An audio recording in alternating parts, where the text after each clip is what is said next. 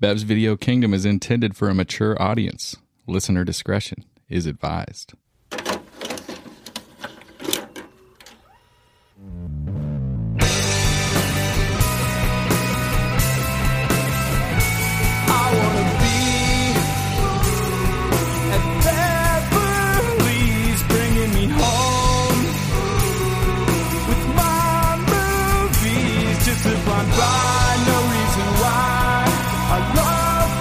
Nate can Brad, your favorite podcast. Let's start this thing. Bev's Video Kingdom, we are here. It is Tuesday, and we are talking about one of my favorite movies of all time. This is Zach, and I'm sitting here with my boy Brad. Yo. And what up, Nate? Hello. Children of Men came out in 2006, starring Clive Owen. And man, Alfonso Cuaron just absolutely floors the shit out of me in this movie. I don't know. I mean, maybe somebody has it pulled up. I don't know how much money this this movie made. We'll look it up in a little bit, but it doesn't matter to me. I feel like this movie is shot for shot as good as anything that came out around that time and it is just absolutely unreal. It builds tension, it makes you feel scared for for the future. It makes you feel bad for the characters. Um, you know, eh, Clive Owen's character isn't great, but he's not like uh, he's not a goody two shoes, but he's not like a terrible person either. He uh, you know kind of comes through when the when the call comes to him. So. I'm curious what you guys thought about this. Had you seen this movie, Brad? Is this one that you had seen previously? I had not, and I, and I, I, I typically so. like dystopian movies, and I, had not seen this one. And just I, I did give it a look, and I, am I'm, I'm assuming on the, the the back end they did some some decent money, but they didn't. Seventy six million budget, seventy million yeah. worldwide. That sounds about oh right. yeah yeah yeah. So so they they lost money at the box office. But it, I think that for like movie people, and I don't consider myself a movie people. I don't, I am not a movie people. But for me, I know movie people. But for me, I think this movie is masterfully done, and I think that people appreciate it, but I don't think that translated into dollars for the studio. Agreed or disagree? I, I, I, watched it with my son, and he was like, "This is one of the best movies I've ever seen." Yes, and, and I had the same feeling. It's certainly not one that you know feels like it's going to be have a big run cult classic nope. feel. So if it didn't make the money at the box office, I'm guessing it's not seen as a a later success in terms of the the money. No, not at all. But it's one that I think had a lot of critical acclaim. I think people that are, as you say, what did you? How did you put it? The movie movie pe- people. people, yeah, Mo- people that that appreciate movies. Uh, I think see it as as a really good movie. Speaking of which. We have a oh, we have a we have a movie people. We have a movie. We have yeah. movie people. so we've got a fourth here for uh, the Children of Men episode, and that's my cousin Jeremy. What's up, man? Hey, thanks for having me, guys. so, so Jeremy and I, he, Jeremy is a few months younger than me. Uh, we're second cousins. And he's so much taller than he's you. so much taller and better. When we me. met him, because Nate b- totally buried the lead and never said that you were bigger than him, so like it never got mentioned. Because like I think of Nate. What's funny is Nate and I are the same height, but I think of him as like he's like sort of older brothery to me, and I think of him as like bigger than me. And then we met Jeremy, and I was like, oh, this guy's freaking way bigger than all of us. and like Brad's a pretty big dude, taller than me, and this dude is like towering over everybody. I love it. Yeah, he, and he's got he's he's now adopted his dad's beard. Gray well, no, but th- but like beautiful and thick. Like he, has got this beard that looks like he he combs it out every day. It's a really so nice true. beard. That's yeah, correct. Yeah, it's, it's a, really. I use a brush. There's yeah. a, no, a horsehide brush. Yeah, you can't do it. um, so That's a mid on it. so okay, so so Jeremy and I grew up though close in age, and and uh, his grandparents lived right near me and my my grandparents. And so we spent a lot of time, especially once he moved. He spent some summers, you know, so like from maybe elementary school through junior high and high school, he came back a lot in the summers. And Jeremy and I are great friends and, and still great friends and, and, had a lot of things to connect on. But the single most, I would, wouldn't you say the, the, the one thing that we were most connected on was movies, right? Early, early on. Yeah, yeah, early on as little kids. Like, uh, like I told you, when I remember one day when you were sick in bed or something and I was visiting my grandparents, I came over and we just watched movies for like eight hours. We probably rented them at Bez Video Kingdom. Probably. Or your mom did or something. Like yeah. These, this was the good old days when your kid was sick and you would invite kids over to hang out Yeah, with them. yeah. And You'd be like, hey, come over and sit with this sick kid. He's, he's sick and throwing up. So anyway, just keep Yeah. him company. Just Right. don't touch his throw up. But if you do, just lick your fingers. But uh, yeah, I have like distinct memories of like almost every single movie we watched together. Yeah, so we we we, we did a lot of watch, and I would say so. Jeremy also then you know you dabbled in in film. You know, in, in a more serious way, right? I mean, you went to so, sort of you took a lot of film classes. You thought about going to film school. You worked on the sets of some movies, right? Yeah, and I I did a documentary that was featured at the Santa Barbara Film Festival like 18 years ago. Yeah. Um, so he's serious, and and I remember the, not only do I remember watching a lot of movies with you, but I remember every single time as he got a little older, he had like an old school various camcorders and other video cameras, and he made a lot of like home movies that were like he would you know edit them and make them you know shorts, but they were like my, my favorite. I, I think I still have this is a parody of Speed. Do you remember? Oh this yeah, thing? with the guy who had a bomb on his butt. the, the guy was jogging. He's a jogger. He's a jogger and he has a bomb on his butt, and then the cop has He to can't jump on stop his- jogging? Has to dump, jump on his back.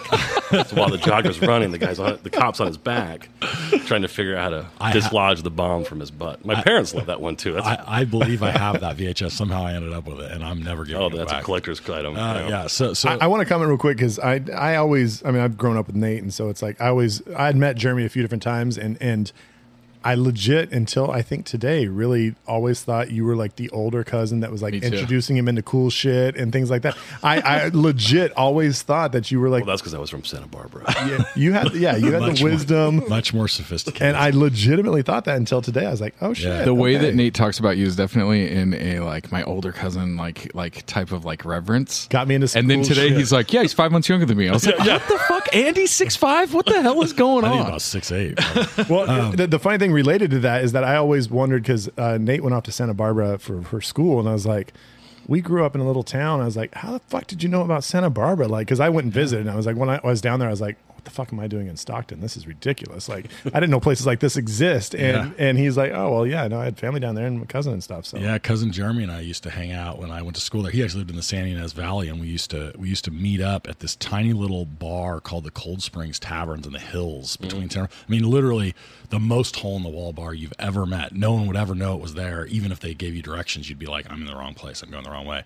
And his buddy Will played open mics there, and like every Friday night for a period of time, we went and would like you know go to this bar and listen to great, like really great acoustic music and hang out and just kind of felt like it was our own little like sneaky little thing. And so there, there- tons of great memories with Jeremy, but but but the movie stuff was always something from the time, like you said, we are really little to the time we we're older. And I, I guess some of the reverence is.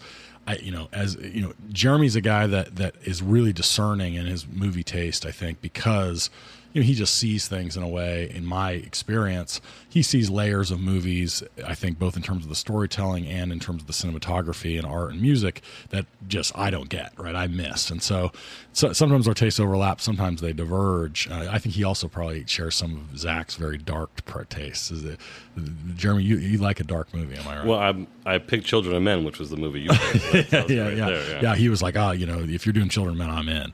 Um, so, so, so Jeremy's going to be just the, the fourth today. So, so, but I'm going to take one more minute before we go straight into sort of normal Bev's video kingdom. So, right, you've moved away from the movie industry, except you hang out here and run the Oaks Gourmet and uh, the, at the base of the Hollywood Hills and what they call Franklin Village. Yeah. Yeah, yeah. So basically, I've run some restaurants, run some markets uh, here in this area, and that sort of transferred from movie making into running a restaurant, which is the same sort of like cast of characters and Yeah.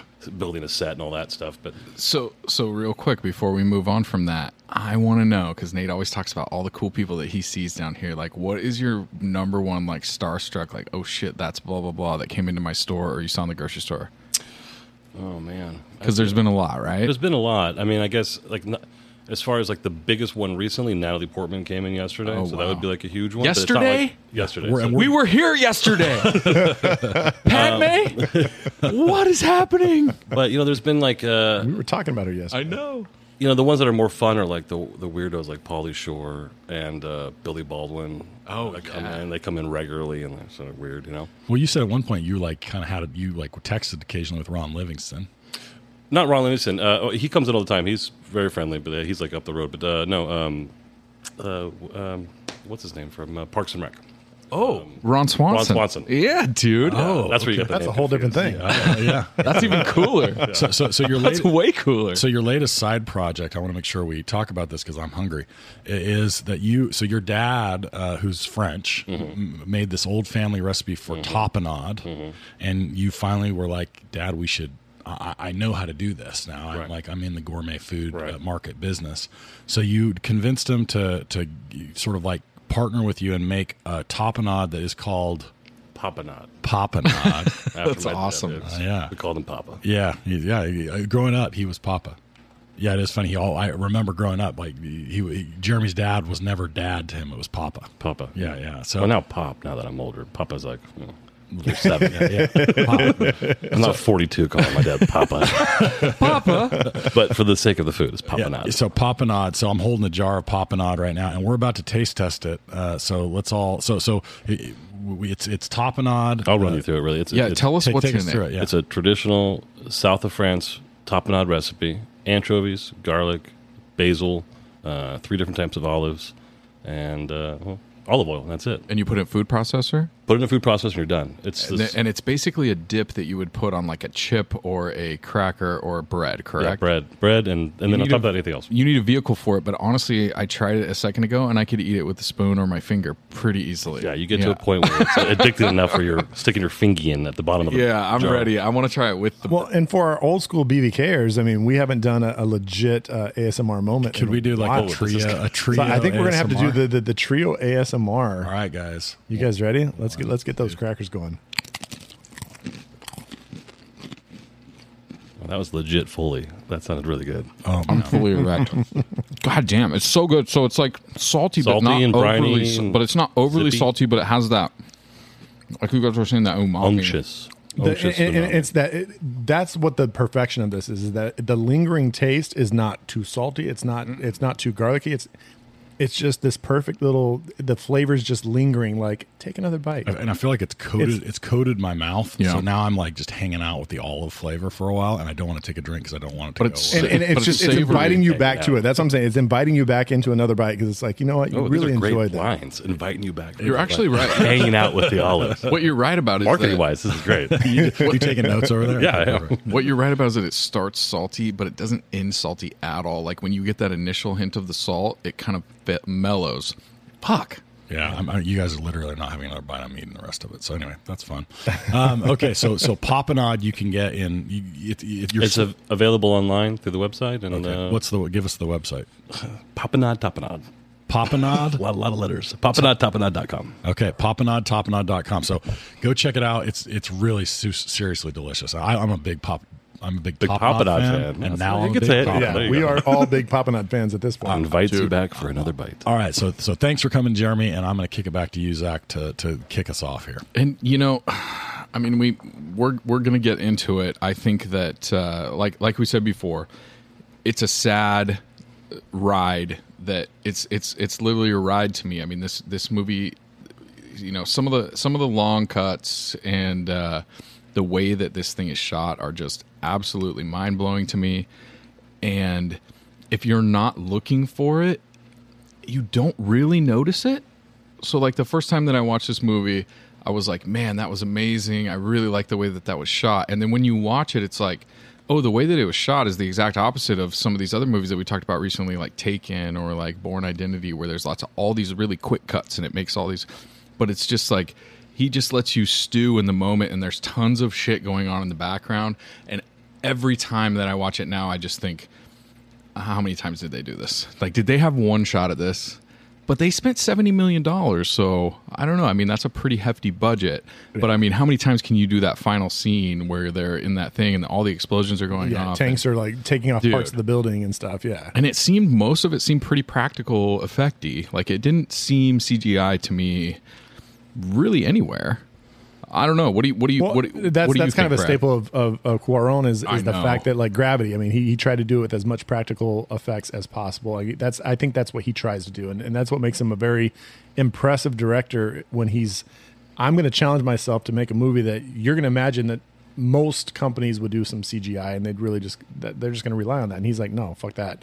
I'm a director, and I'm going to make this shit happen. So- And he writes the shit too. I mean, he's an impressive, impressive dude, and has a and has a great lineup of stuff that he's done, including Itu Mama Tambien. He did Children of Men. He did Gravity. He did Roma, and now he's got uh, a new movie called A Boy in His Shoe that's going to be coming out. And you're missing too that I Great Expectations, which I mean I love the book. It was one of my favorite books for a long time.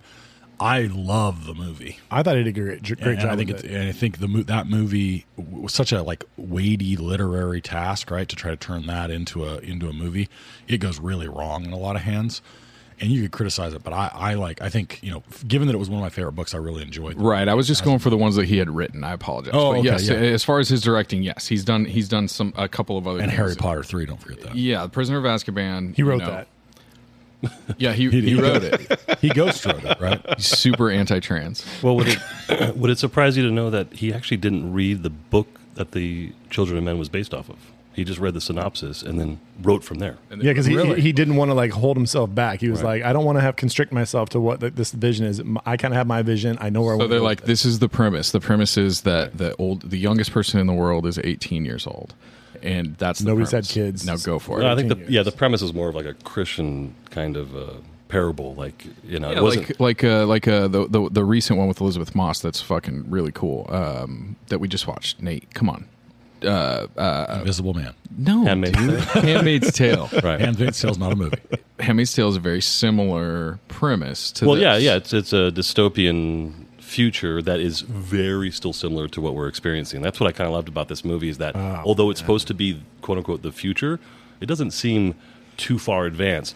I actually love watching future movies and trying to identify where they got it right and got it wrong in terms 100%. of like technology. And when I was watching this one, it was really hard to identify something that was like way far advanced. Like this film actually, even though it's 2027 and they shot it in 2006, Six, yeah. Right. it's like it's just barely the future. Like the cars are really dirty and beat up, and like the technology is not more advanced than even what we had in 2016, 10 years further than that. Well, well, and, but and not only I mean, so like it, it's uh, to, to to pivot off of that. it- Not only sometimes you have dystopian futures where they've made some technological progress, and you might look for that. The other direction though is like things have deteriorated heavily. well, that's the case in this one, right? I mean, if you didn't have kids for 18 years, and then who who cares about the rest of the world? Why is anything right. advancing? Why- yeah, why So would in you- this case, it's it's det- the world is deteriorating. but even there, right? Like as compared to some caricature dystopias where things have deteriorated really dramatically, right? You know, you want to see that you see a big city that's just completely fallen apart. It's like a level of disrepair that is unsettling because it's it's kind of grittily grittily realistic. Like you could, like you said, you can imagine that 18 years into the future, if we kind of let shit go, it's going to look s- like it's starting to fall apart, but it's not quite completely. You know, it's not like they didn't make it make it so far away in terms of its deterioration that you can't buy into it. As Well, a they, real- they mentioned that though. but They talk about the other cities that have gone to that point, and it seems like that, all of them. Yeah, England is the only spot where it's still kind of holding together. And Yeah, but it's- who's it okay for? Like just somebody that has like a piece of paper that says that they're a native Native Britain, right, Yes. and everybody else is like taken to an internment camp because they can't support those people, and it looks like they're just killing them basically, right? I mean, Well, I mean, that becomes the idea. It's not. It's not like a genocide about race. It's a genocide about like, well, our country is still stable, Right. And the rest of your countries have fallen apart. We're So all fucked. stay the fuck out. and if Don't we come take to where we're if still we stable. take you on, then we'll Because be unstable too. the end is still eventual. So now Great Britain is just trying to hang on to.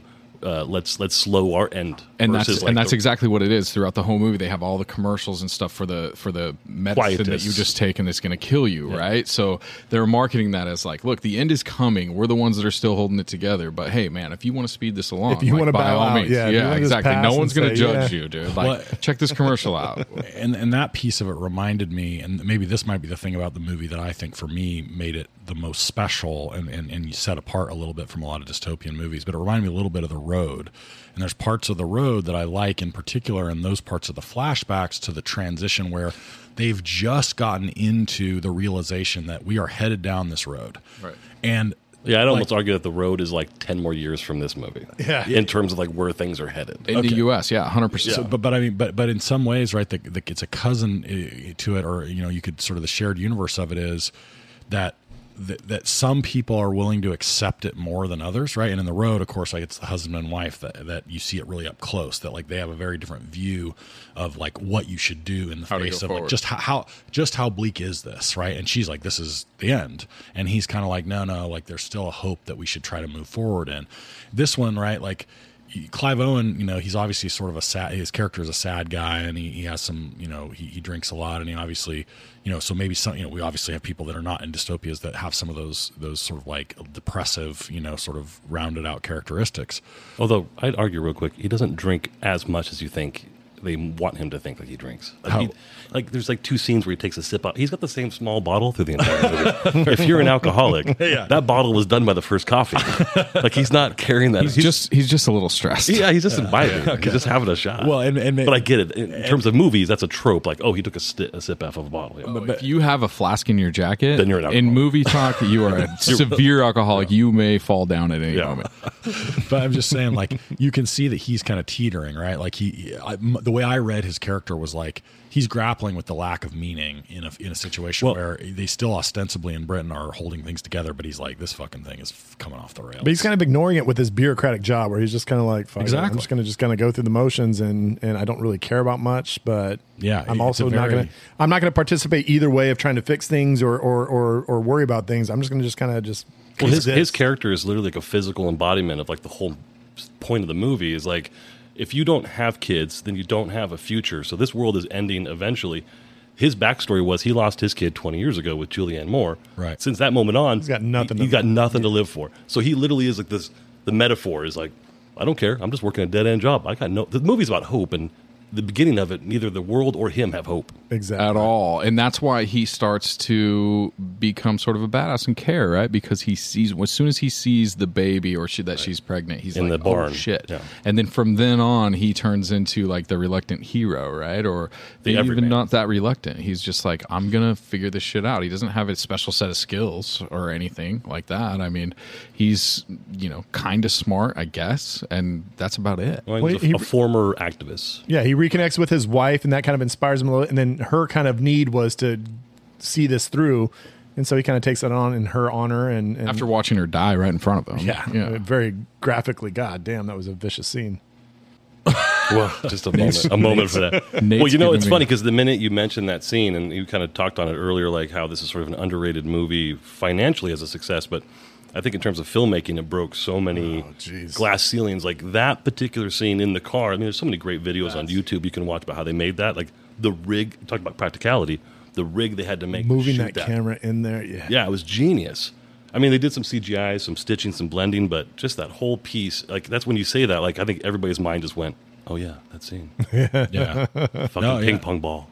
Oh, jeez, it's crazy. yeah. The ping pong ball was pretty cool. Yeah, Ping- and, and and from the from the time that the ping pong ball ping pong ball goes, uh, you know, for the next five minutes, you know, ostensibly there's some there's some uh, some cuts that are hidden by digital magic, right? Right. Yeah. Obviously, but, but still ninety five percent practical. yes, and the way that it the way that it plays out is just so fucking cool. And the guys on the motorcycle and all, all it, just everything about it. She gets shot in the throat. They're like, "Well, put some pressure on it. You know Well, what I mean? and- and It's at first like it you makes you- e feel the chaos. You feel like they're going to get away. It's like they, I mean, they're kind of like avoiding them, and they're getting far enough. And you're like, okay, they're going to get away, and then they just keep kind of getting close, and then all of a sudden, boom, and she gets shot, and now it's like, okay, this is all all, all bad. I mean, that speaks to that, that kind of level of sort of immersiveness in the film work is what they were going for with like raw documentary style. Which And, tha- and that's how you feel, right? You feel So you like, feel- you're, you in feel like you're in the car. Yeah, Uh-huh. the camera 100%. runs at t- a lot of different times. It runs up to a location, and I mean, it's just it, yeah, it, it really makes you feel like you're within this, and I think that just brings you closer into the world, and it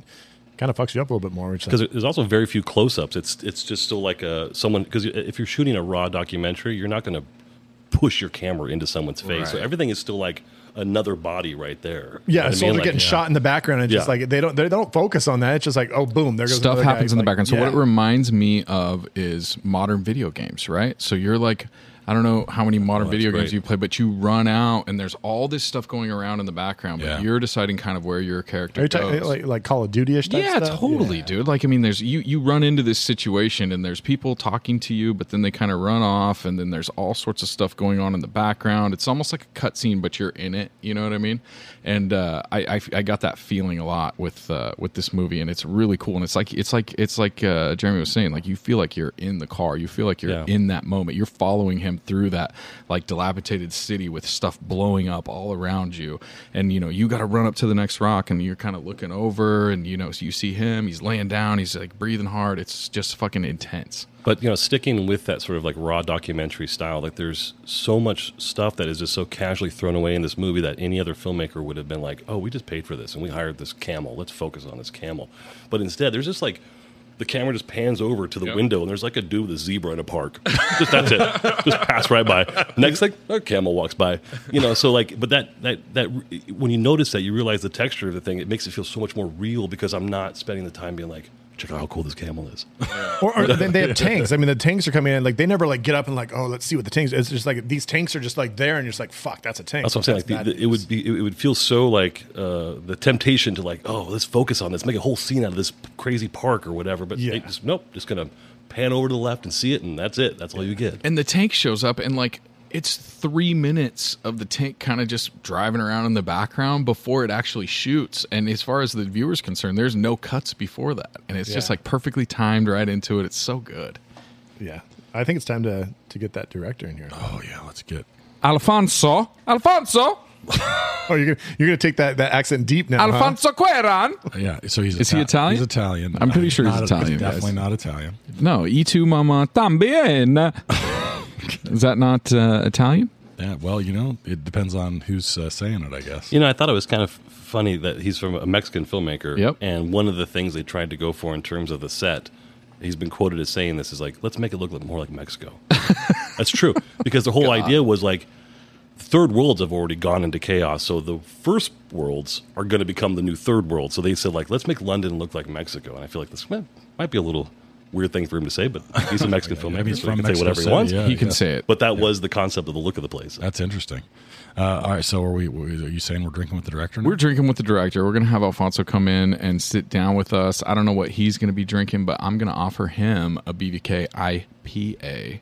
Uh, where do they make this stuff, Brad? It's pretty delicious. they make this beer at Last Call Brewing in Oakdale, California, and uh, they have released all sorts of beers. They always have 16 beers on tap. You can go in there, you can buy four packs, you can buy crowlers, you can buy growlers, and they always have delicious beer on tap.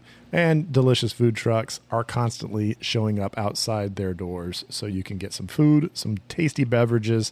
And like I've said uh, previously, the BVK IPA will make its triumphant return, hopefully at some point in the future. And all of us here, I believe, are drinking the BBK IPA, except for Nate has. What do you got, brother? I got uh, Diet Pepsi and grenadine with a little bit of California 46 whiskey. Okay, so what's the deal with the California 46? Uh, Jeremy's Jer- Jeremy's Jer- buddy made it. no. I want to hear about it. We need to give them Well, a hold plug. on. For, for, uh, two things. First, this is your first run at the, the BVK IPA, and you, you, you do a lot of sampling because you buy the craft beer for the Oaks Gourmet. And, and I do. I do Franklin all the Village. buying for everything. at So, the what, end. what do you think of the BVK IPA? it, you know, it's one of the first IPAs that I've I've gotten back into because s- for so long, so many IPAs just kept on getting higher and higher in ABV and higher and higher in stickiness and grapefruit and or uh, pine cone and stickiness.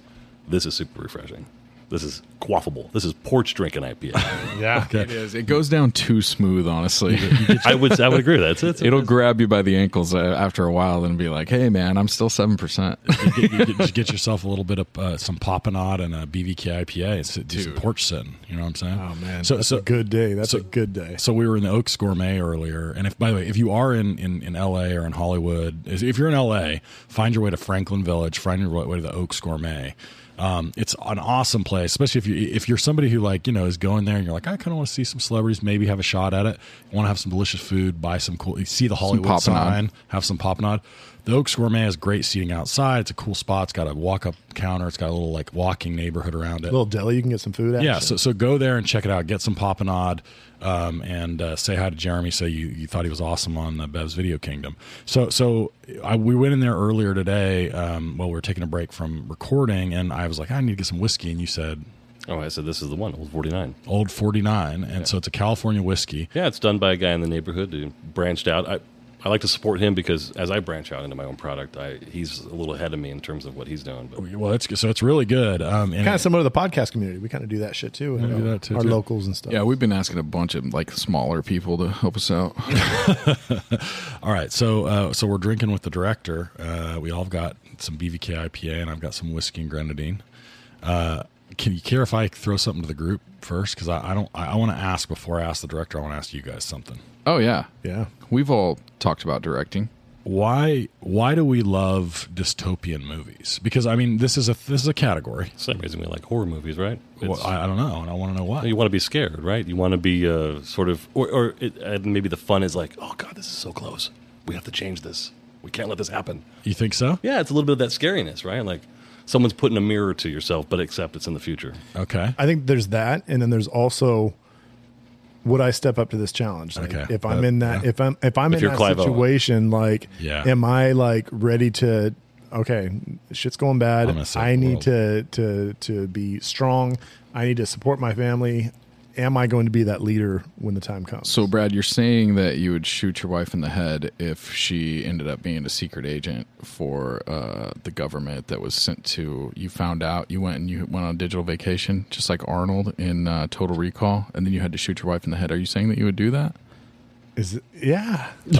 All right. All right. I you just heard it wanted to here make sure. first. Thank you. That was the answer I was but looking Sharon for. Stone, that was that, that. That's close to my heart as a as a, as a, as a blossoming young man. The the the uh, the Sharon Stone. You were like Arnold. You shot her right in the face. Basic instinct sliver a one-two punch is what you're referring to.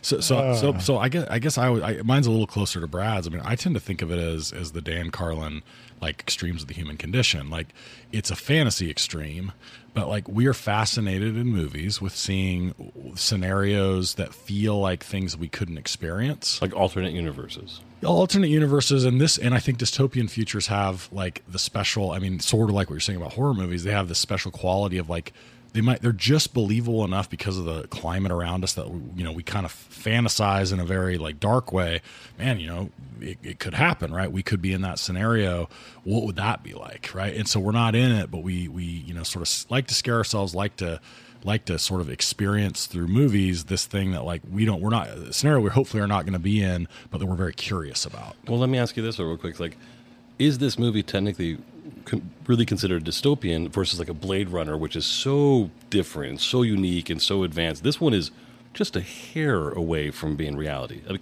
even in this movie shot in 2006, they mention that Dylan, Clive Owen's son, died from the 2008 pandemic. yeah It was a flu, right? Yeah. Uh, yeah, I mean, it's, that's what I'm saying. Like, there, there is so we're so close to it. How is this dystopian? It's just it's just it's, once removed. Like, like So it's so like it's cousins. What I like to call like the Black Mirror effect, right? So you take one thing. This movie takes one thing and says, "Okay, no women are having babies. What does that have effect on society?" Black Mirror. Every episode is some sort of future where they add some sort of or change some sort of element of technology or whatever it is, and then you take it get to the 10th degree or yep, whatever. and you get to see the effect of that one thing changing and how it affects entire society, right?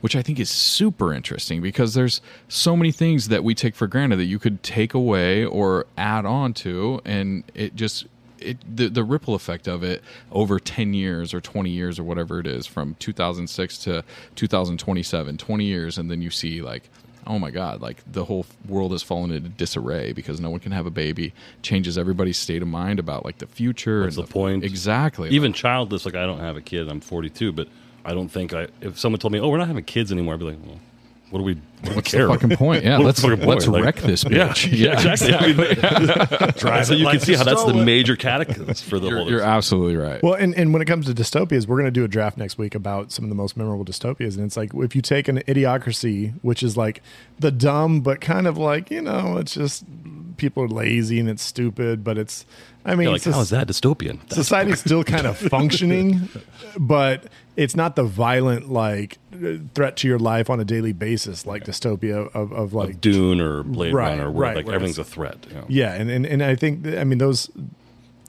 You could picture us going in both directions, and that that scares the fuck out of me. Yeah. Yeah, but in this one, you feel like, you know, Clive Owen's still going and getting coffee in the morning, still watching news. I mean, life is Yeah. still progressing. It's just not fun. yeah there's just a bombing at the coffee shop and he just barely reacts and just kind of walks away he's like this is just life Although I take umbrance with that scene because that bomb happens, and within five seconds, a woman walks out holding her arm. it's I don't Uh, so think amazing Well, it's amazing. it's too fast too fast because if the bomb went off and your arm flew out, you didn't go have time to pick it up and walk out with it. That's a little too quick. I to- like to think she had someone else's arm. She just like one landed on her, and she was like, like, "Can we "What is this reattach this arm?" one?" She missed hers, grabbed someone else's. that, that felt like it was a little callback to the Spielberg uh, uh, with Saving Private Ryan, Yeah. where the guy gets blown up and he's looking around, then he picks up his own arm and walks off. So I don't know Dude. if that was a little tribute or not, but I agree, though, but it's There jarring. was some Saving Private Ryan. So the whole last sequence of running through that stuff, it was hard not to imagine the similar uh, Ohama or uh, D-Day uh, beach. yeah, night. Omaha Beach, yeah, Omaha yeah, Beach, and and and, and like the ringing in his ears. Like I mean, that like uh, that's Tom Hanks is going through that in that opening scene, Right. and like after that bomb, he's got the ringing in his ears, and it's like the arm. So it definitely was a callback for me for, Yeah. for uh, a little bit of Saving Private Ryan. So, so we talked about at the beginning the fact that this movie, you know, the- didn't it, it was not profitable. Certainly not very profitable over the long run. We don't think, and it's not one that gets remembered a lot as like a, you know. So it, we probably safe to say, given what we're talking about, that's an underrated movie. 100%. Why is it underrated? I mean, every, anytime you look on the internet, everyone says underrated. Why? Well, maybe it asks questions that people don't really want to sit and watch. I mean, like, you know, when you invited me on this podcast and you gave me a list of movies, I picked like probably the worst one to talk about because it's not like fun. you know, like you can't dish on it. Like it's a it's a heavy movie and it's beautifully shot and it's tragic, but it's uh it's not something you're going to rewatch like every summer with your buddies. It's not like Jaws or something where you go, "Ah, man," yeah. you know? I mean, it- it's hard to it- say I love that scene. Who says I love that scene during Schindler's List? Oh, I've got a Schindler's List story, but that's for another day.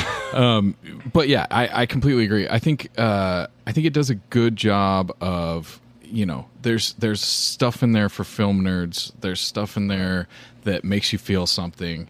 And uh, while most of the movie has a dark undertone and it's a scary future, there's a note of hope throughout the entire thing, or at least throughout the second two thirds, that you know carries all the way into you know. My wife was like, "Fuck!" when we when we turned it off, she was like, "Thanks for making me fucking watch another depressing movie." And I'm like, "What are you talking about depressing? Like she got saved. Like humanity's gonna get saved because they found this baby and That's they're gonna the- figure it out." That's the question I want to ask. Like, I mean, I would ask the director is like, what's your take? Is is this a hopeful ending? Is is this this boat coming up? Is there some positive going on? Do they have some island where they're actually like putting society back together? And Yeah, how it's this in is- the Galapagos apparently. That's where she's being They sold Yeah, off yeah. to. So I mean, is that is, She's going to go to the Galapagos. There's going to be, you know, just like evolution was discovered Yeah. there. They're going to a little discover. heavy-handed. Yeah, it, it is, but you know, they don't they don't dwell on it too much, so you don't think about it too much. But when you talk about it again for an hour, you're like, But- man, maybe. But also, there's a dark side to it because it's like, okay, so she's having a daughter, so immediately she's going to become. uh, Is is there going to be just a line of guys that have to like impregnate her now, and like she's going to be just producing children for like the next? It's not going to be So a line. I it's did just gonna think be the about that because it strongest. becomes like an Adam and Eve thing. Like, yeah. there's just only one kid, so is this poor kid now going to have to? Yeah, is- uh, are they just going to be a re- Becomes reproduction incestual, machine? yeah, exactly. like like it's it's kind of it's kind of sketchy. Well, that's part two. Chil- They were going to do Children of Men part dub. yeah. The script was oh, too much. Did- well, I man. mean, they, they- and they didn't solve infertility, right? I mean, that's the that's the distinction. No, so that's that's funny. They did not solve it. Right, Yeah, so she it's- just had it. Well, maybe they they do They some didn't gene. solve it, but the thinking is that she gets onto that submarine. They get her to a place where there's a, the leading scientists that are DNA still alive, shit, and they're going to and they- figure they, out. dissect her. but they yeah. also they also not made, dissect her, dude. Quit being negative. Nate. also- this is a happy movie. they went great lengths to never tell you why we went infertile. right. There's no reasoning for that. So it could be that's up to us. It could be climate change. It could be all this kind of things, you know.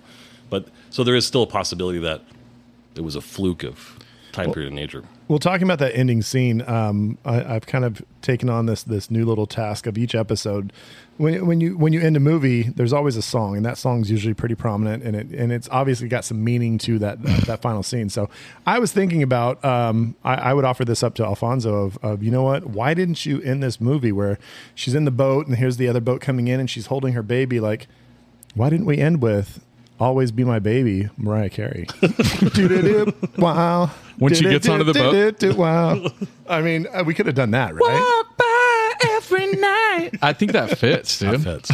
that, Always be my baby. that, that works. I think we should do that. Can I? Can I? since- that would have been hopeful. I mean, I, I already feel better just you just you bringing it up. So, so th- I will point out since you said that w- w- the, the maybe what I thought was the best placement of any music in the movie was Ruby Tuesday, while Michael Caine's character is like assisting suicide on his wife. Yeah, it's interesting 'cause it's- it's, also Ruby Tuesday sung by like an Italian uh, crooner. It's not. It's Yeah. all the music he chose. While familiar, it's covers. Yeah. most of it. Yeah. And that's that's yeah. It's like a guy speaking in bad Italian accent, speaks singing English. Yeah, no, I mean, and and it, it has that. I mean, that it has that effect, right? Of like Yeah. being When Michael Caine is like, like, real discord, Very Right. With, with like the, the original. Well, it calls more attention to itself in that Yeah. way, almost. Yeah. yeah, yeah, yeah.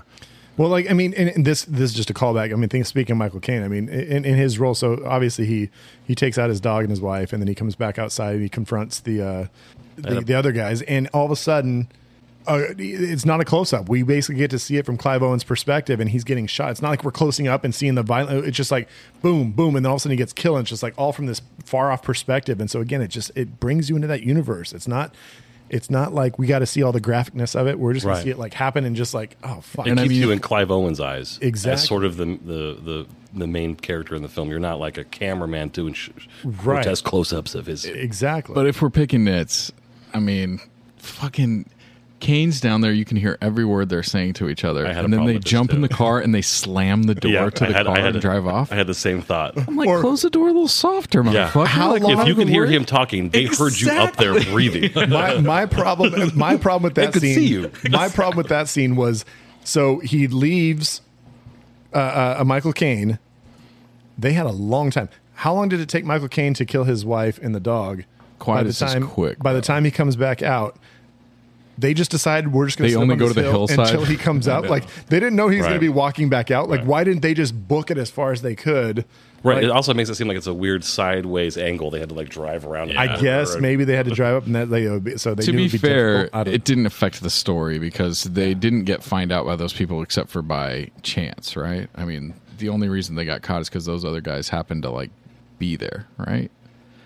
What do you mean? Was the guy with the dreadlocks the guy from uh, That's Charlie- Sons of Anarchy? Char- Jax Charlie Teller. Hunnam. Yeah. was right. I told my wife that, and she's Young like, "I don't know. It Jax. never gets close enough to his face to Oh, it actually is. see if Yeah. it's him." It's Jax. You know, I would say for me, most of the scenes with um, Michael Caine, while I love him, I don't think they're needed actually for the movie. I kind of hated him actually. But it's That's the, the, one only problem lightness. I have. It's the only lightness to the movie, though. Yeah, Everything but else it's, is so it's also so heavy. hokey, you know. Like, think so? When he puts on the stereo to play death metal and pretends to play guitar, it's just like That's such a Brad's bad favorite song. joke. That's my Brad's, It was, Brad's Apex, favorite. it was a remix of an Apex Twin thing. and it It's was like- uh, such it a was kinda bad weird. joke. It's such a bad joke. Yeah, it was when kinda- he does it, it's just yeah, it's just corny. I think that's the point. and this whole thing was like, oh, I'm gonna be rocking strawberry it. cough. I you know, choose- pull my finger. I get just I choose to believe that in the dystopic future, like there's so few people that like you've got to hang on to somebody that's even remotely cool. Like weird old hippie uh, Michael Caine with his bad jokes is like better than ninety percent of the people that are still alive. So you're like, he I has, guess I'm gonna. well, hang he on to has him. hope, and I guess the whole movie is about having ho- Exactly. hope and faith is the whole point of the movie, and I guess he represents hope. I, although it had me doing math trying to figure out if he's supposed to be such a hippie, and this is 2027, this dude would be like 92 by now, right? Yeah. Yeah, when was he? When was he? a He hippie? actually, This is yeah. too- when was he a hippie? This is too much math. He was a, he was a hippie in 2012. he was an '80s hippie. Well, what everybody that else was means. doing coke. He, Yeah. he, he was still smoking weed and uh, d- dan- dancing with uh, bell bottoms on. Yeah, That's the one thing that made me think: is this film going to age? Because they talk so much about like uh, weed being illegal, and I'm like, huh, that's that's going away real fast. Yeah. yeah, right. Otherwise, the rest of the film, despite its uh, hindrance, it still feels contemporary. It still feels in the future, even Feels though it's you know what I mean. Like, topically topical Yeah, like yeah. it's a lot of the stuff i'm like like the the immigration issues in britain and like all that stuff I like, couldn't- that's very topical I totally thought about Ukraine while watching this film, Yeah, even though it was fuck po- it was yeah. actually supposed to be about Afghanistan and post 9-11 politics. But watching this film, you couldn't immediately think, oh, right? Is this I'm, gonna? I'm watching Russian people in cages in a weird village being bombed out. It feels like what I see on the news. when when we recorded this uh russia has has invaded ukraine and when you listen to this something crazy may have happened but it hasn't happened yet i mean it's i mean crazier than than world war three breaking out we in hope Russia. by now everything's calm. actually. god damn i hope so Uh, so are we? Uh, what else? Are we, anyone else going to ask something? I was gonna say, just going back to the technology thing. There's there's one moment where the kid is at the table and he's kind of like I, Playing like, Candy Crush. playing whatever he's doing with that little. He's playing Candy Crush with his Yeah, fingers. and If he you look just- at it, it's Oh, just- really? It's just Tetris. It's like a little Yeah, it's like a weird little Oh, kind of hologram game, Yeah, it and he's was- just kind of going after. it. That's like the one little technology spot that you see. That it was rubik's cubey Yeah, Yeah, Oh, That's, that's, that's again. I was trying to identify um, like what we don't have yet, what they sort of projected, and maybe they had like motion billboards on buses and stuff. Man, I don't know if that's happening yet. But here's one thing I took a problem with: zero cell phone use in that whole movie.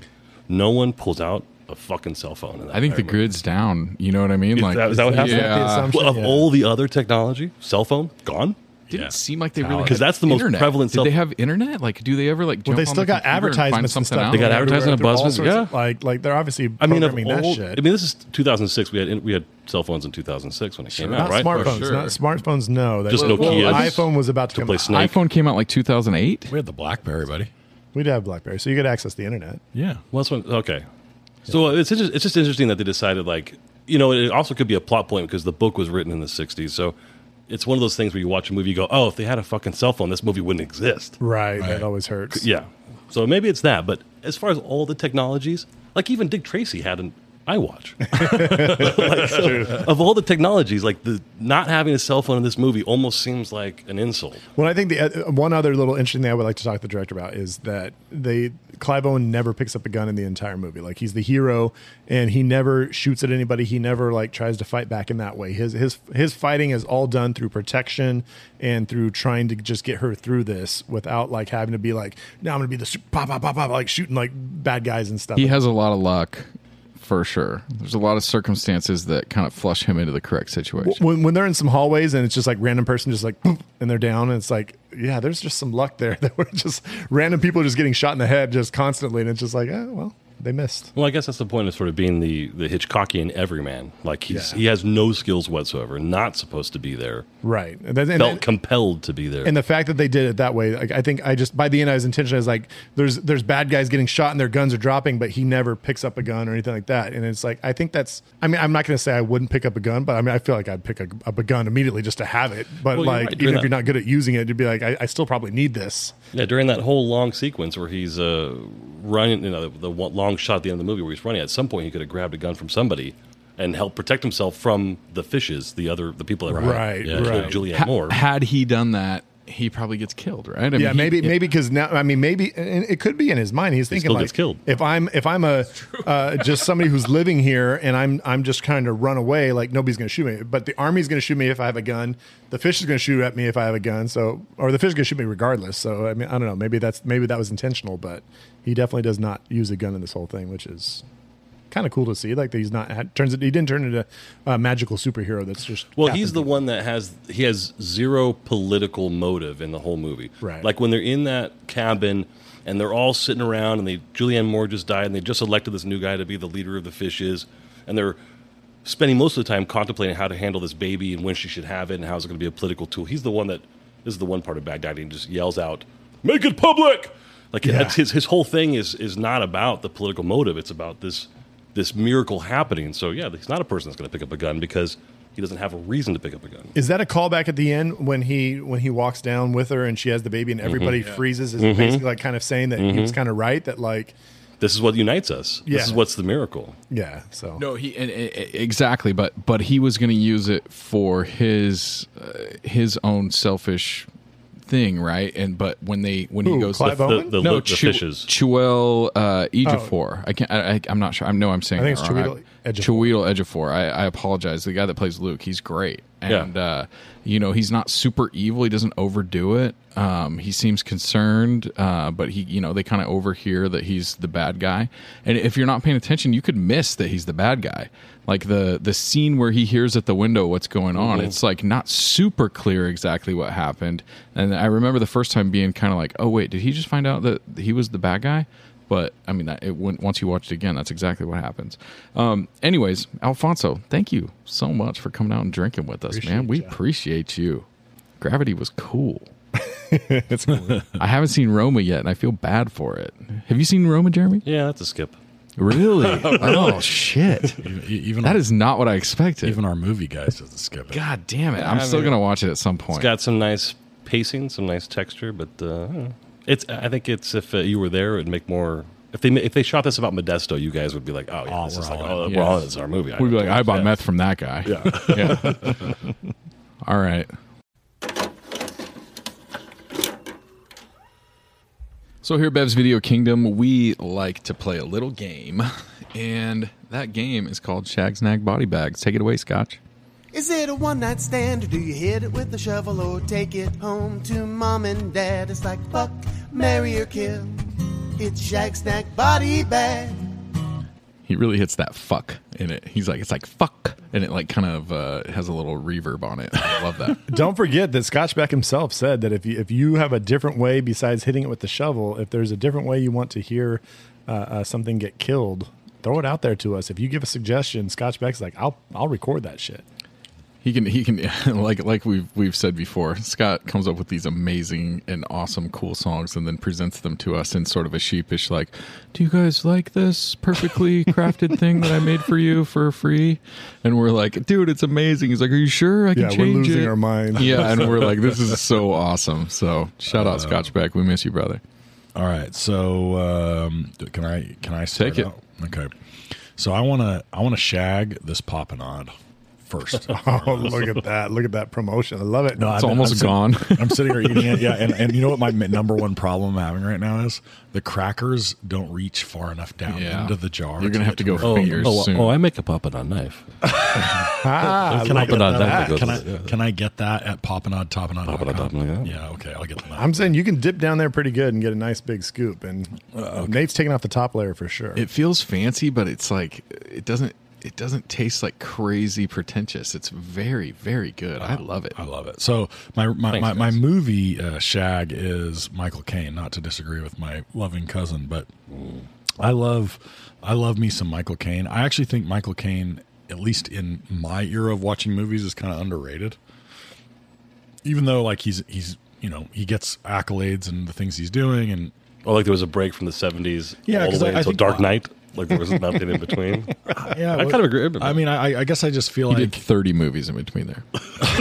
I'm not saying that he didn't do stuff. I'm just saying like Michael Caine, I think at that time was thought of as being, you know, a hallmark like a super A-lister, and he he he he settled into in more recent years a character actor, right? I mean, that's what he's been in, eh, for most of the last 25, 30 years. He's been a character actor. And so as a result, I think he did As what? Like the older British guy? yeah, well, I mean, think about the much. stuff he's been in. No, I know. mean, you know, and so, so you know, I mean, e- even in the Ba- in the Batman's right, in in this, and uh, Wait, you're saying underrated during your time period? During yeah. the- So I'm saying like, like Dirty Rotten Scoundrels time period. no, I'm saying in this more recent era, like since I've been watching, Oh, th- you this- know, this movie. the last 25 years or so, right, where he's kind of he's more of a character actor than he's a leading man, Right. Um, 100%. and so I'm saying I think there's a tendency to, s- to th- forget that like he was one at one time a- a leading man, a lister, like Yeah. you know best of the best, Kit Carter. and so now you get like it's it, it, he's the he's the the Dennis Eckersley, he's the uh, Oh, so he's a submariner with a he- mustache he's like the Bratz. he's the Greg Smoltz of uh, of of actors, right? Like you mean John Smoltz or Greg Mads? Yeah. I mean the, a mix of the two, John Smoltz. Greg He- Smoltz, he's my favorite. he's the John Smoltz. He, he's he he was he had a career as like a great starter, and then all of a sudden he's a reliever, and now all of a sudden you've got like a reliever playing this role that's just f- pure smoke. I'm just saying he he's Pure so Smoltz. good. He's pure Smoltz. Yeah, Yeah, that's thank what I you. said. And he sells a, a, a, a very, very high, powerful cocaine. Michael Caine. Michael Caine. Is that Scarface doing the commercial for Michael Caine? yeah, that is. Anyway, that's my uh, shag. Brad, what you got? My snag is oh shag. I'm sorry. My shag is. Uh, you mentioned this earlier. We were talking about the fact that we in, in this little trip we we've done a few movies that we're recording pods for, and, and one of them was Taken. And I watched Taken with my son. I watched this with my son, and he commented one that he loved Children of Men. He was like, "This is one of my favorite movies of all time." And then also he said, when we watched Taken, he's like, "It's so funny that we went from this movie that had just these amazing long shots, and then all of a sudden we're watching a movie that just wants to jump like every like quarter of a second, and it's just like chaos, like as the cuts to to make the action scenes in, in Taken." So, um, I'm gonna take those long shots. Those long shots that they do. I mean, some of them are like a minute long, some of them are five minutes long and Quaron just does amazing job with those scenes. And and while there might be, I mean, people get so like up in arms about one uh, about one shots, basically saying, "Oh, was that a real one shot, or did they did they do some little secretive splicing or this and that?" It's like he doesn't say that these were all done in one just take and like it was all absolutely five minutes long. He admits that there's, I mean, they, they had to do some digital mani- manipulation, but it still looks beautiful. But it's nothing that you watch and you think, oh my God, like, okay, there's the cut. yeah, you don't. What does think it about need to that. be? It's still choreographed, no matter whether or not there was a Right. cut. It's still choreographed all the way through. And, and and so my my shag is uh, is just his use of uh, I know I know that there was uh, like you said there's some digital mani- manipulation of the stuff but I feel this movie feels very practical in most of its effects to me. There's nothing super fantastical about it except for the weird like Rubik's cube uh, game that the kids playing at the table that Jeremy mentioned earlier. And I think that's that's going to be my shag. It's just like you can make a fantastical futuristic movie and you don't need flying cars and you don't need like crazy like cityscapes that are obviously made on a computer somewhere. You can do it very convincingly uh, the way that Koran did it here. Yeah, what it's the most Jeremy? realistic future movie. Yeah, totally. Because it, it feels like Legit. it's going to happen. Yeah. Uh, my uh, go for it. shag. Yeah. I think my shag is is something that a lot of people don't notice, and I didn't notice it until this viewing. That because uh, you know when you watch it now, it's even harder to catch. At one point, he's wearing a a t-shirt after he gets out of the, um, uh, or before he goes into the when he's at the school before he gets taken into the refugee camp.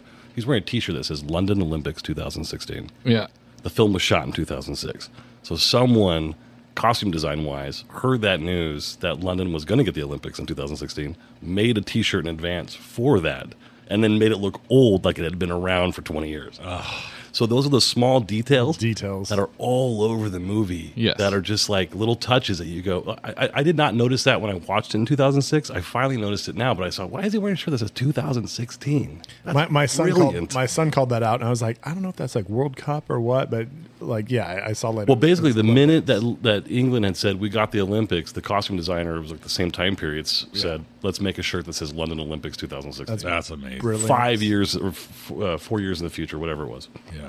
So that's I love that appreciation to detail for those costumes and stuff like that. That's brilliant. And there and, the, and that kind of stuff, like you said, is all throughout the movie and the little details of the commercials that are playing in the background on stuff, and uh, you know the the quietest uh, thing that kind of makes its its turnaround. They never actually speak about it, but you're you sort of learn about it through the little kind of tidbits that get right. thrown at you while you're walking through the world with Clive Owen, which is super cool.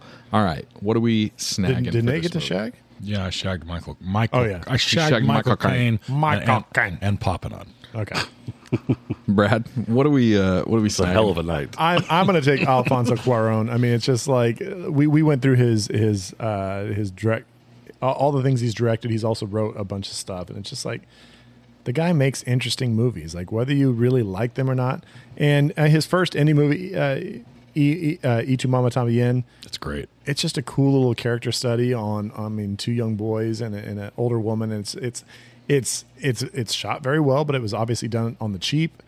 And then when you give him some money and he gets to really just kind of just go to work and like say, I'm going to do some, something big versus whether, whether it's gravity or whether it's children of men, it's like this guy knows how to make movies. And so I'm, I'm all about this. Yeah. It's a big jump to go do, uh, uh Harry Potter from all that stuff too. Oh yeah, so, yeah, yeah, that, yeah, that, shows some uh, some skill level. And and uh, my my family big Harry Potter fans, and uh, I'm pretty sure my wife stands on that. She loves Prisoner the, of Azkaban. She loves the third episode. She's like, this is legit. it's a great book. Also, I mean, I, in in the series of books, I think it's one. Of, it, it's probably my second or third favorite of the seven. But it's also, I think, a total. It's a unique movie, and maybe it definitely is. It, from the first two, Christopher Columbus, it, like all of a sudden, it, changes. Feels different, and it definitely takes in a, a little bit different direction. Yeah, I, th- I, think three is a, is like the natural predecessor to five, six, and seven, and eight. it's like this can get dark, and he's going to kind of lead you there exactly. a little bit, and just kind of almost like yeah, it like, anticipates where the in some ways where the book series is going to. Yeah, I think that shows us a strength of a director like uh, the new James Bond. I think really shows that the director had a lot of influence on making that more gritty and darker than the yeah. previous ones. Yeah, that's that's yeah. Which is a Absolutely. trend. Which is a trend that I am in for. Like everybody talks, oh, like oh, another gritty Batman. Like, do you want to see like a silly Batman? Like I don't. I want to see gritty dark Batman. That's yeah. what I want to see. You can like, always go back to the Adam West classic want, if you want. I mean, but I'm saying like still there. The, everybody, I think people tend to kind of like complain nowadays when they're like, "Oh, it's a gritty, dark reimagining of." But those are all my favorite movies.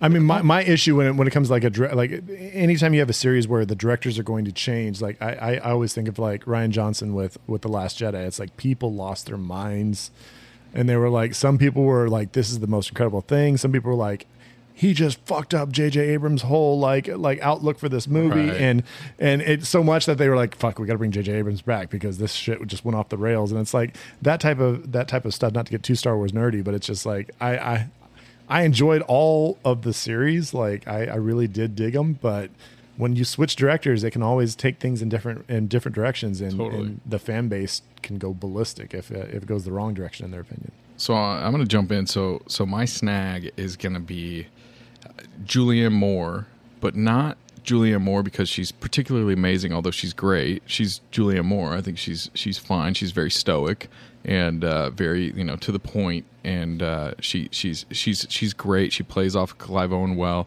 That when she when she goes into those moments where she kind of you know they're reminiscing about their past life and she shows a little bit of emotion you're like oh look you know you know they, they still have a little spark between them you know what i mean the ping pong ball thing and and all that stuff but what i'm shagging or what i'm snagging is not really her it's that she's julianne moore she's in this movie she's on the poster and she dies 30 minutes in I love that in movies. I love when one of the main characters unexpectedly and very quickly dies or is eliminated from the movie, and then the viewer is kind of left reeling in this space where you're like, okay, I've just lost one of the main characters. especially because they she's in it a, lo- a fair bit, Yeah. right? Like so, it's it's not like she dies thirty minutes in with with and, and is only ha- like she's a pretty major character. For You just think long she's enough that gonna you're be on the pretty ride of this invested. movie. Exactly. You're invested in her just enough at the moment she dies to be pretty crushed. Which I like. Yeah. Well, you like to you like to feel real dark and negative things. So it's perfect for you. Well, Nate, what's your uh, what's your show? Okay, so so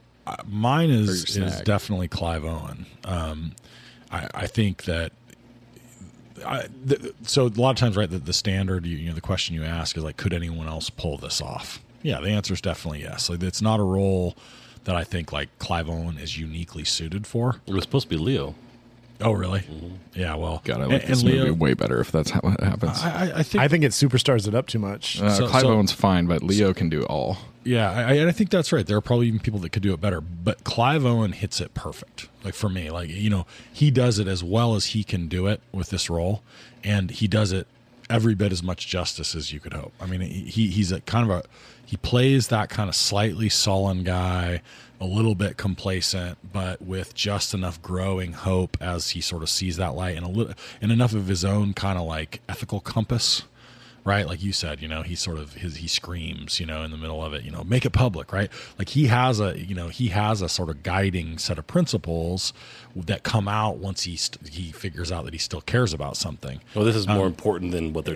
and, and to me, right, like Clive Owen like plays that that like walks that line really well and like progresses gr- really patiently throughout the movie in the way that he kind of plays that up so that you don't feel any kind of sense of whiplash from him coming out of that kind of like nihilism that he's in at the beginning. Well, I want to double down on you just because I just I, when when we're saying that Leo was the possibility there, like I, I I stand by my statement. Leo makes it too much of a Hollywood movie, and Clive Owen is that perfect blend of he is a absolutely hundred percent capable A one Hollywood star, but he's also the guy that just you ask five people on the street like who's Clive Owen. They're, I, I think I know something he's been in. He's he's just unknown enough that it's like he he brings that kind of like uh, anonymity to it, where it's not just like oh I'm watching Leo do something like They'd be like, oh, the guy from Shootout. exactly. I mean, That's what they'd it's say. like what Sin City. Like I mean, like there's there's I mean there's things that you're going to be able to pick out, but it's like I just I think he's got that that that right blend of of capable, but also not too big of a star, where it's like you Well, feel yeah, like I it's mean, getting if you want to swallowed up make by a their movie, stardom. if you want to make a movie for seventy-seven million dollars and make seventy million dollars, then Clive, that's the okay, guy. right? financially it might not have been the right decision, but I Well, you know, they still- got him playing Bill Clinton right now on that new TV show. yeah. Oh, What? Clive he, Owen? He, Clive Owen plays Bill Clinton on the new um, Monica Lewinsky TV show on FX. yeah. really? Not. So he's still relevant, still around. Oh, but yeah, you're yeah. right. He he. pe- This is the zenith. This is the peak of Clive Owen when this movie came out, where he's the leading man. He has the power. Yeah. Everybody wants to see what he's doing. He's in a lot of stuff. But yeah, after that, not so if much. this- Settled if into this- character. If this movie financially kills it and makes a bunch of money, Clive Owen goes on to a bunch of bigger projects, right? and he didn't quite. Yeah, he- I Right. mean, he did stuff and he's done a bunch of stuff, but nothing like you know they're not spending hundred million dollars on Clive Owen movies. I mean, maybe with inflation now, but uh, So he doesn't look like Leo. You know what I mean? He doesn't have. no, he doesn't. He, I mean, he's still a handsome man, and he but probably and he probably doesn't have the range, really. I mean, if we're being honest, right? Like, not I don't mean that in like a he doesn't have the range in, in even as an actor so much as like Well, this is at a point when he was in the talks to be the next James Bond. It was just the, before Ah, Daniel Craig. He was that's supposed true. to be the next James Bond. I'd "Ah, forgotten that. I can kind of see him as Bond though. I think he would do a great Bob. Yeah, I think Yeah. so too. I think I think there's a there's a there's a world where Clive Owen just fucking missed the boat a little bit. Yeah. it just didn't quite happen. But he's chosen better products or, or better projects as a result of that. But never became James Bond. Never became Leonardo DiCaprio. The people that love Clive Owen really love Clive Well, Owen. I'm in that boat because I was going to Yeah. do my uh, what's it the Shag. Shag. I Your was going sna- to do your Clive. snag. Snag. Snag. I was going to do Oh Clive yeah, Owen well it's too. on you. So what do you think, Clive Owen? Well, can I do the same as Oh, him? I yeah, don't we, know. we, we, we picked Yeah, it I was up. definitely gonna do Clive Owen because I'm, you know, when I moved to Los Angeles in '97 or '98 to pursue filmmaking, one of the first films I saw was The Croupier. Did you ever see that film with him, The Croupier? Okay, well that's a stream suggestion then. It's on Netflix right now, but he plays like a down and out wannabe writer who also uh, Casino moonlights as a casino croupier. And I never heard of him before. It came out in '96 or whatever. It's a British film. I was floored, in love with him, thought he was awesome. And then from that moment on, I was like, Clive Owen's my dude. I'm going to watch every Clive Owen movie. You're gonna need to re keep that in your head because we're gonna talk about that during streaming recommendations because I fucking love that. I've never even Are you- heard of that movie. I Oh, you've wanna never seen watch it. Croupier? No, I've Oh. never even heard of it. It was actually it's so sad. Like a month ago, I went digging for it, couldn't find it, had to watch it on YouTube, and now just recently it's available on Netflix. Oh my gosh! But it's it's like one of the best like neo noir. Like it's an early '90s neo noir. Okay. L.A. based or No, no, or uh, it's in Vegas, UK. Oh, really? It's a Interesting. UK casino. Yeah, it's like a sh- really It'd be downtrodden, called shitty the dealer if it was in America, dummy. Right. Right, you're right. And he has like he- so he's a, he's a wannabe crime writer. He's highlighting or moonlighting as a croupier, and he's got like a girlfriend from South Africa. It's a whole plot twist and everything. It's croupier, first Clive Owen film, as far as I know. Actually, Leading sounds- man status. That sounds dope. I'm in for all of that. Croupier.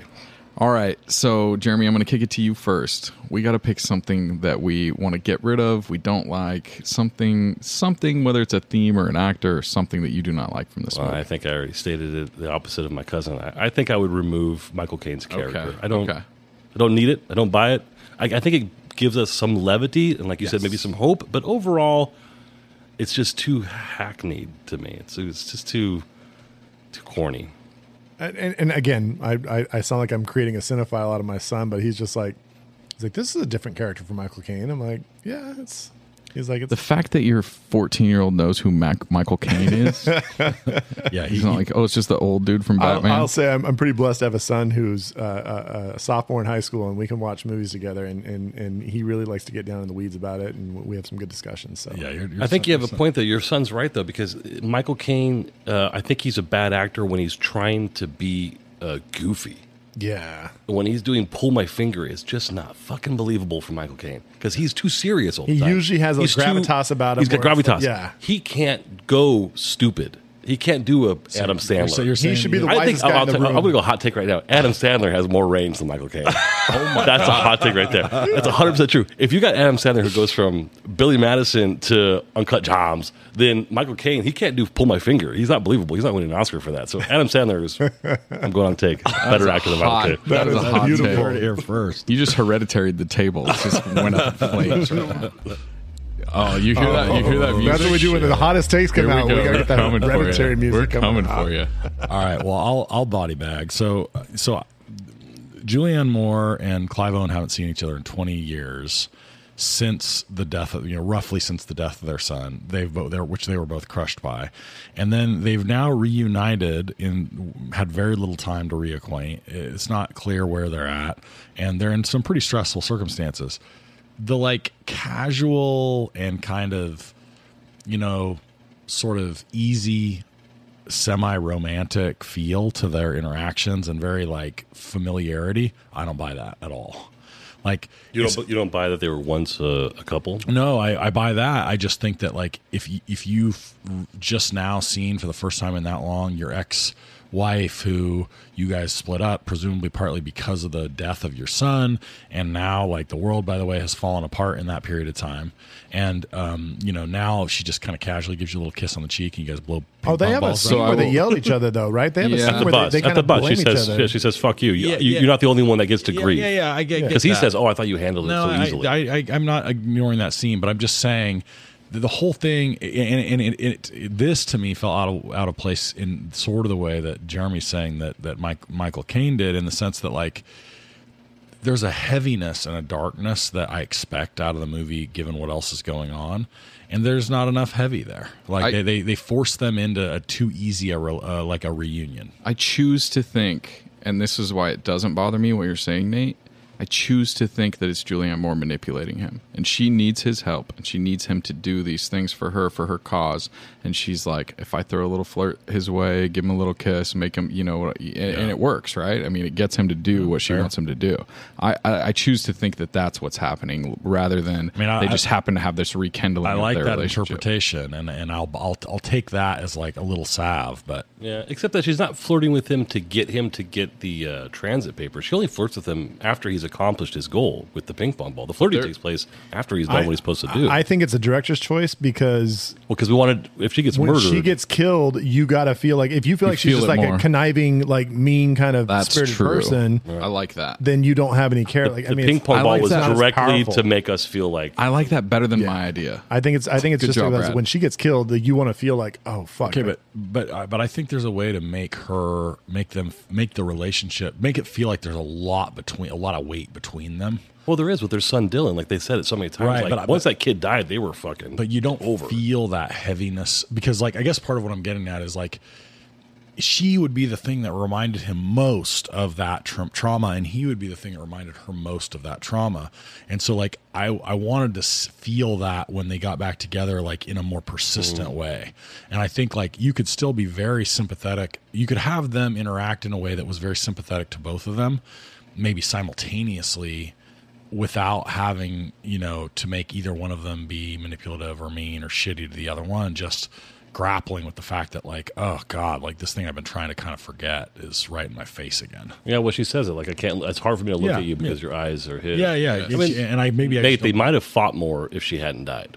They, they might have had a ter- a if much only more she harder. hadn't died Yeah. they could have fought more Might Brad, have been a terrible relationship. what are you body bagging? my body bag is is movies that hit too close to home where it's like i mean we're talking about a dystopian movie and, and when you can uh, jeremy mentioned it earlier it's like i mean mentioning ukraine it's one of those things that it's like you can see the fact that a situation like this could ripple into other things and, and they they mentioned what through the newspapers and the in the news broadcast that you hear that there's like there's there's been nukes dropped there's been- thousand day siege in Seattle. Yeah, which there's- happened a couple years ago. there's been some craziness going on and There's it's been like a pandemic that they mentioned. anytime you start like adding those things up and it's just like oh man oh man and you and you because i think that the point is in a lot of dystopias is you never know you're really in that dystopia until you're in it and it's like uh, we we could always be in the future be like oh shit this was the start of where everything went downhill and it's and it's very easy to get into that mindset of like is are, are we just like devolving right now into like just chaos and and and, and terribleness so i i hate I, I hate it, but I also appreciate it. So it's a body bag, but at the same time, it's like the fact that it shows it's a great movie in the sense that it makes me feel that way. So it's it's a body bag, but also I, I give props to. We're five years out, dude. 2027. We are five years out. You know, I had that same feeling, except that like their baby stopped happening in 2009 in order for that 18 year gap Right. to have happened. So Dude, long COVID. who I think knows? we're the this is our 2009 from that movie this year. boy. So I mean, I- idiocracy. Of course, like, everybody kind of laughs about like, oh, that's where we're going. I mean, that's that's an easy thing to say. Like, oh, yeah, we're, we are headed that direction. But uh, uh, but this movie really, when you look at the chaos and the violence that's going down, and, and that that could be possibility, is like, eh, it's so scary.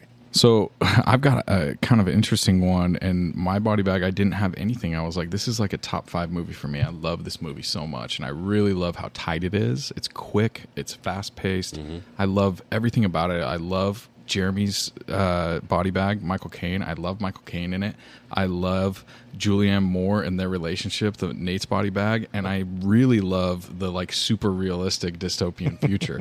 so I just I want to take all your guys' body bags and just like kind of fucking Body bag those. stuff them right into this right into this movie and just fucking I love it. I I, I it Yeah, just deal with really, it, motherfuckers. really hit hard for me the first time that I watch it, and every re- rewatch, I'm just like, man, this movie hits so hard. So I love it. What are we moving on to next, Bradley? i think we're streaming I think it's time to stream, and and and I'll start this off. Okay. Um, we're gonna go lighthearted, but also, and uh, and I've talked about this movie before. It's just there's there's a uh, uh, Pixar movie that dealt with a little bit of a dystopia and and one of the most just amazing, shocking 35 minutes of a, of opening of a movie that I've ever watched, and that's Wally. Um, streaming on Disney Plus, like basically a silent movie. And for Pixar, a, a company that's done uh, uh, Finding Nemo and and and all these like very just child appropriate movies, but also just with a lot of heart. And then all of a sudden they jump into this dystopia, and it's like a silent movie where it's just like, and you don't get a whole lot of knowledge about it, but the Earth is fucked, and The it's first 30, 45 minutes of that movie are just genius and just yeah, and I was like, I mean, I watched it with my again my son when he was really little. We were watching it at the theater, and it's like he was kind of into it, but it was just like I was transfixed. I was like, this is not for you. This is for me. This is crazy. Like I was super into it, and so This is a warning. yeah, as far as dystopias go, I mean, uh, it's a great film. So I'm gonna I'm gonna uh, promote Wally Disney Plus. Okay. Nathan, you got it pulled up? I'm gonna do uh, one that I just saw for the first time not too long ago, and that's The Road. And, and I, I, I knew I needed to watch it. I had to be in a dark place, and because it's a dark movie, and man, is it dark. so if you haven't seen it, be ready because it, it's it's really heavy, but it's really good. And if you want to sample uh, a serious serious dystopian future that's disconcerting, uh, it's The Road. You can watch that on Roku with ads. Who wants that though? Uh, everyone has Hoopla. So Oh, yeah. We're, we're hooping. the Hoopla, Voodoo uh, with ads, t- Tubby, Tubi, Can- Tubby. Canopy, Two by two by. Tubby. Tubby, uh, Pluto TV f- with ads, Flex, Plex, uh, IMDb TV. You can see Man, it- they've thrown this. You can see it everywhere. on every garbage platform that has a bunch of ads. on and, it. and yeah. So you, and let me just throw it out. That you, I'm guessing the ads are not going to mix well with the road, so maybe you just pop for the three. You probably want to watch that and like uh, Watch it on you, you Apple. don't want it to be broken up by all of a sudden you're like Olive Garden. Da, da, da, da, And, da. and for the love of God, do not buy that movie because you will never watch it again. I love love the road. Cormac McCarthy is my dude. I am going to recommend a TV series that I talk about constantly on this show, and that is Black Mirror. I love. I'm going to say I love 70% of the episodes. I probably I'd go 80, I think. There is a good 20 to 30% of the episodes that I just are garbage and not good at all.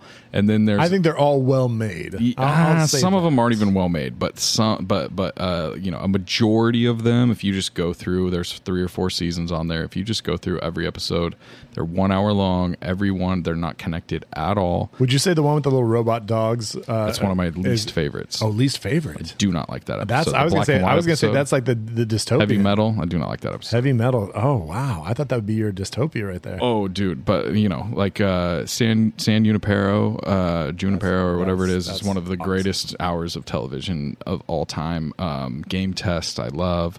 There's so many of them. The one with uh, Fat Damon, and uh, he's like on Star Trek. The very, fr- uh, anyways, Jesse Plum. Oh, Jesse Plemons. Plemons, Yeah, sorry. The, the star. Yeah, yeah, yeah. I call him Fat Damon.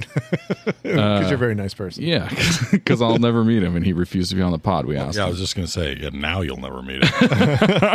Jer- are, are you familiar with Black Mirror? Yeah, of course. And I, yeah, yeah, I, you know, I think uh, my uh, film sensibilities tend to line up with his a little Yeah. bit. And I'm a big fan of uh, both those episodes for sure. What about heavy metal? No. Heavy metal, I hated. Yep, me too. I, not barely, like it. I barely got through it. I did not like it. God, it was. I mean, You know, it felt too much like a, a gimmick. It didn't have the same intellectual smarts as some of the other episodes. Like the, the gimmick was that these dogs are these robot dogs are hunting you down. That's a scare tactic versus like a But- intellectual, emotional like drive. the problem for me is just I those like I, I said the Boston Dynamics videos. Oh, yeah. scared the shit. out Well, I mean that's where it's Black that's Mirror what because they're it's trying very to. close. Yeah, and that's- the dogs look the same. they took the Boston Dynamics dogs and they Yeah. said, "What if those little motherfuckers are coming after you?" Yeah. They have guns and shit. Ah, I mean that's wild. happening. I mean we know that's happening. It's happening. It's guaranteed. to Oh, be those things, yeah, those are the future of war, and and I mean that's they're just Yeah. those contracts are gonna be gigantic.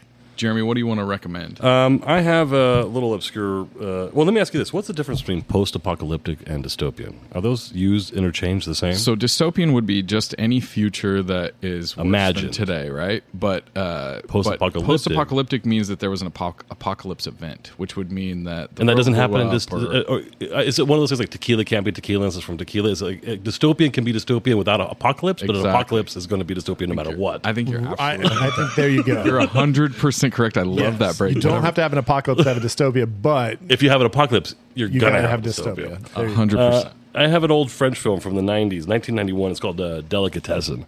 and it's a post apocalyptic France where a butcher owns the apartment building above his shop, and just like Sweeney Todd, starts using his tenants because the world is out of food. There's no food. Oh There's no food, so he's using his tenants to uh, to sell in his butcher shop. Uh, What so- year was it? 91. and it's a French It's- film. It's, a and dark comedy, correct? dark comedy. Yeah, it's Yeah. dark. It's de- it's so well filmed and so clever. It's very much in the style of Amelie, Okay. where some of the shots are kind of you know fun and jokey and Amelie's Brad loves that movie. Brad's, I- I've Brad's tried an to get these Amelie guys to fanboy. watch You've Boy. got All right, well, Brad's attention. Then Delicatessen is the dark Amelie. Okay. It's Amelie meets Sweeney Todd. Like nobody ever I said gotta, that. I gotta jump in. I, I, I've gotta Nobody ever jump wanted in. this, but they said Sweeney Todd meets Amelie. Who's asking for this? It's Brad. Okay, perfect. I'm, I'm, I'm on board. It's a delicatessen. That's, and that's, and your Clive Owen dealer movie, which was called Croupier. Croupier. I, ah man, I'm gonna have to. that's make not a list. dystopian, but it's uh, it's definitely a film noir. I'm gonna have to make a list. These sound dope. All right, so what kind of reshelving or alternate ending would we put on this movie? I think Brad has one that he has crafted over there. So let's kick it to Brad. I do, and, and I'm not sure exactly how to. I'm, I'm going to do a reshelf. So we're going to, and it's going to be kind of a different movie. So it's the same universe, but we follow. There's a matchmaking company that believes that maybe the right combination of people will lead to a pregnancy. Hmm. So they're constantly mixing and matching and just paying folks to have sex with each other. This is definitely a Black in Mirror. hopes Yeah, I was that, just gonna say. in hopes Like- that they'll, they'll procreate. So the movie follows the life of one of these the, one of these people. It's their nine to five job, where basically they're just they're just fucking people constantly. Like they're- that's like their job, and eventually they become kind of supportive of the the, the Fujis because like those folks are not being is it Fuji what, Fugees. They call them Yeah. Fujis, right? Yeah. Yeah, yeah. They're mad fertile. I was like, it's not Lauren Hill, but it's I was just a big Lauren fans. Uh, but the, the they're the support of the Fugees and the, like because they're not including the Fugees in like this this service, and and so like that's how they kind of get on board with trying to support themselves. Wyclef's like, what the fuck? and and so from that point it just becomes like they kind of join into the activism of trying to support the Fujis. I don't know if they become a, a fish or, or or what they end up doing, but but I, I just they become a fish? What they did you call, just aren't say? they called the fish? Yeah, the, The supporters? oh, for the fishes. Yeah, yeah, yeah. I'm up, sorry. the uprising. I thought you. I thought in your alternate ending they The Shape of became Water fish. becomes the yes, new- exactly. I was like, oh, they're different fucking Mexican fish now. filmmaker. Different Mexican filmmaker. Oh my god! No, so yeah, got I don't I excited. don't know what direction it goes, but like I think it would be interesting to see like I mean these that's your job. It's like w- we, we they're still holding out hope that some somebody's going to be able to procreate. Maybe we just don't have the right match yet, and so they're just letting people just fuck all day. And it's like that's your job. You're nine to five. Dude, I love that. Um, so, so my my alternate ending is the twist of the movie. Everything goes the same until the twist, which is they are Michael Caine gets killed, the wife gets killed. yeah, Owen is just distraught and out of his mind, and then on the drive over to wherever they are going to end up, he finds out that she's not pregnant, and that it's all bullshit. And the the the midwife has a and pillow? and yeah, just whatever it is, whatever it is, he finds out that she's he finds out that she's not pregnant. She's Wait, she not showed actually- that she's pregnant. She's got indigestion. so so I, so we take that out right and we make it so that Oh, okay. she, he like walks he finds out that she's pregnant he's like we're gonna save the world blah blah blah and then at some point he walks in and finds out that she's not pregnant and that she's full of shit and she's just using them to like for her own means or whatever it is to to feel Escape to important this- or to get to this spot or whatever it is and then he has to kind of like grope with that and deal deal with that and then you know it kind of takes you know you have this whole hopeful element throughout the movie and it kind of takes that away without killing the baby because my other my other one where you take the hope away is that the baby dies in They, childbirth they play that for a second where that They do. baby does not it doesn't cry. cry. and my wife who delivers babies for a living is like that baby is not crying something is up although she did con- she did Is that when he's comment that burping it or something? No, no, No, but when when, it's the baby first is comes first out. born, Oh, oh, kind oh, of oh, oh, very yeah, yeah, quiet. yeah, yeah. Yeah, it takes yeah, a yeah. second. Take a second. but my wife who delivers babies for a living is like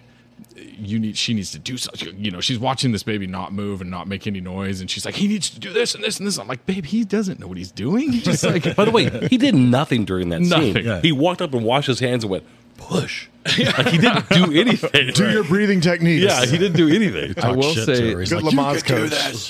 for he didn't a- even do that. for a movie baby though like it's a pretty practical baby like it looks pretty legit like very skinny and dirty and like a baby would look if you just had it in some sort of I was warehouse. also going to say, I mean, the CGI effects are unnoticeable. That clearly that baby is CGI Yep. mixed with some animatronics, but for that time period, it's completely It- it- unnoticeable. it's pretty Yeah, you would solid. never know. Pretty solid Totally CGI effects.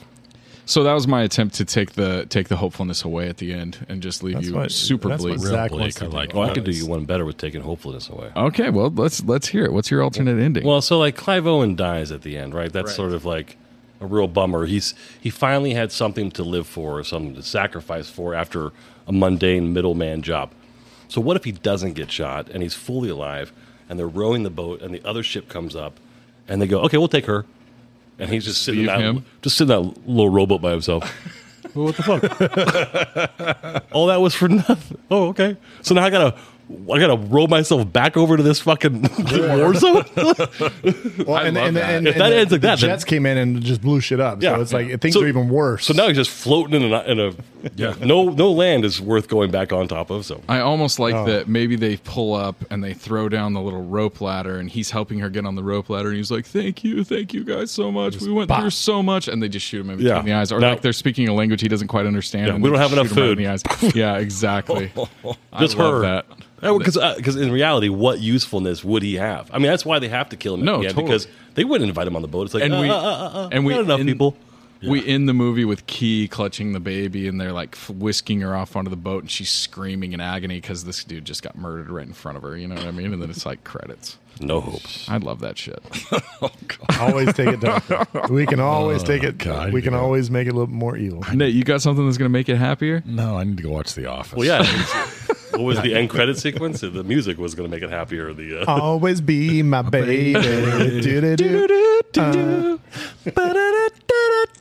and then, and- the and then- end with a question mark. I almost like that. that He's like floating in the water, like face down. that music comes in. She's screaming because they've just killed the, the they just killed Clive Owen. She's freaking out. They take the baby from her arms, and then all of a sudden she like you and I like he starts singing like it just kind of like breaks Oh, the third breaks wall and into a starts singing. musical. Yeah, and it's just like and then on the, the Galapagos Islands. and then the Yeah. real Fugees come in and start playing, and Lauren Hill's just like you Or, and or, or we I." could have the people on the boat start. We are the world. It's like, kind of like a 40 year old virgin ending where it's like, you know, just all of a sudden out of nowhere breaking into full oh musical. man. I love that. I think the the sequel should be called uh like Children of Key, right? Because that was her the the lady's name, and then uh, oh, and it's then from Children of there- Dylan. She's naming her kid Dylan. so yeah. it's Children of Dylan. I thought she was naming it Bazooka. no, she, at the very end, she changes it. to The Dylan. first one was like, was Uh, it like Florful or Like Fubo or something. Flublo, yeah. Yeah, it was. She Or- named it after a streaming service that went under in uh, 2022. She's like, that was my favorite streaming service back in the day. Oh my gosh! Thank you guys so much, Jeremy. Thank you so much for coming out. and I'm uh, happy to be here, you guys. Hey, and make sure you buy, buy, buy a jar or 10 of, uh, of that's a uh, case of twelve.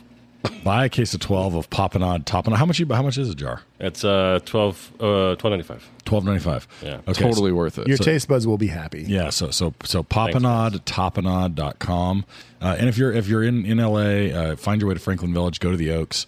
Uh, if Jeremy, if the tall guy with the beautiful white beard is there, say hi, tell him you loved him on BBK. Maybe uh, buy a buy something from the, f- the food counter, get a coffee. Tell them point point me to the celebs, That's right. and then you walk right out and go right over to the Scientology Center right across the street. that is the most insane building. So we're walking down the street, and I'm like, "What is with the Disney Prince like palace over here that is like right in the middle of the block?" And they're like, "That's the Scientology Center," and I'm like, "Holy crap! Well, they that are just the, ce- not the fucking around." celebrity center. That's the dude celebrity. it's so like It's not imposing and impressive and kind of haunted looking and Yeah, just it's crazy. crazy. dude same guy who built Chateau Marmont architecture. really really It's a beautiful building. So you walk inside, and they- They, turned beautiful. it into like a '80s conference room in Iowa. really Yeah, it's terrible for it's you. got like drop ceilings Yeah, with like Little popcorn, like little popcorn. That's it's Oh really awful. dials. It's really awful. It does a disservice to the outside. I told Brad we should go get our thetans measured and maybe I- see if we I- can see Laura Prepon. I was assuming that they might check our bank accounts first, and they're like, Yeah, and we They test us decided- like, oh yeah, your thetans are great, and then they like, look at our bank account, eh, no, no. like, we've made sixty dollars from our podcast. All right, yeah. Th- hey, thanks for co- th- it, it, it. It's been. I feel- I feel like I, I can't overstate that my my movie development and love of movies was not independent of Jeremy's. Thank you, Cass. Uh, so, so it was. I think it's mutual. It's pretty, ch- pretty, mu- pretty cool to have you on here uh, to talk talk about a movie. We get, we'll have we'll have you back. We'll The come back either again. fortunate or unfortunate thing for you, Jeremy, is that you've been really good on this, and so we're gonna have to ask you back. We're gonna, you're definitely You're gonna have to come fucked. back. Sorry, buddy. I had a so great time. we are going to be back next week with a draft. We're going to do dystopian futures and uh, Best dystopias in film, yeah. best dystopian future in a film, and I am very excited. And I'm going to clean the floor with these fucking clowns. You know I'm who's gonna- judging? uh, no, but it doesn't matter because you guys don't tell me. And then after after we do the draft, then you guys are like, oh, you didn't know this guy was the judge, and I'm like, oh, the guy that like wrote on Hunger Games or whatever it is, and I'm like, man, I should have made that pick. We've got Andrew Cromartie, the rewatchables from, from the Rewatchables Facebook page. Facebook page. Yeah. My boy Jim. I like to put those clarifiers because he's he's Yeah, basically it's part of the rewatchables. Yeah, Ringer Network. All right. Yeah. Hey, thanks, guys. All right. Bye bye.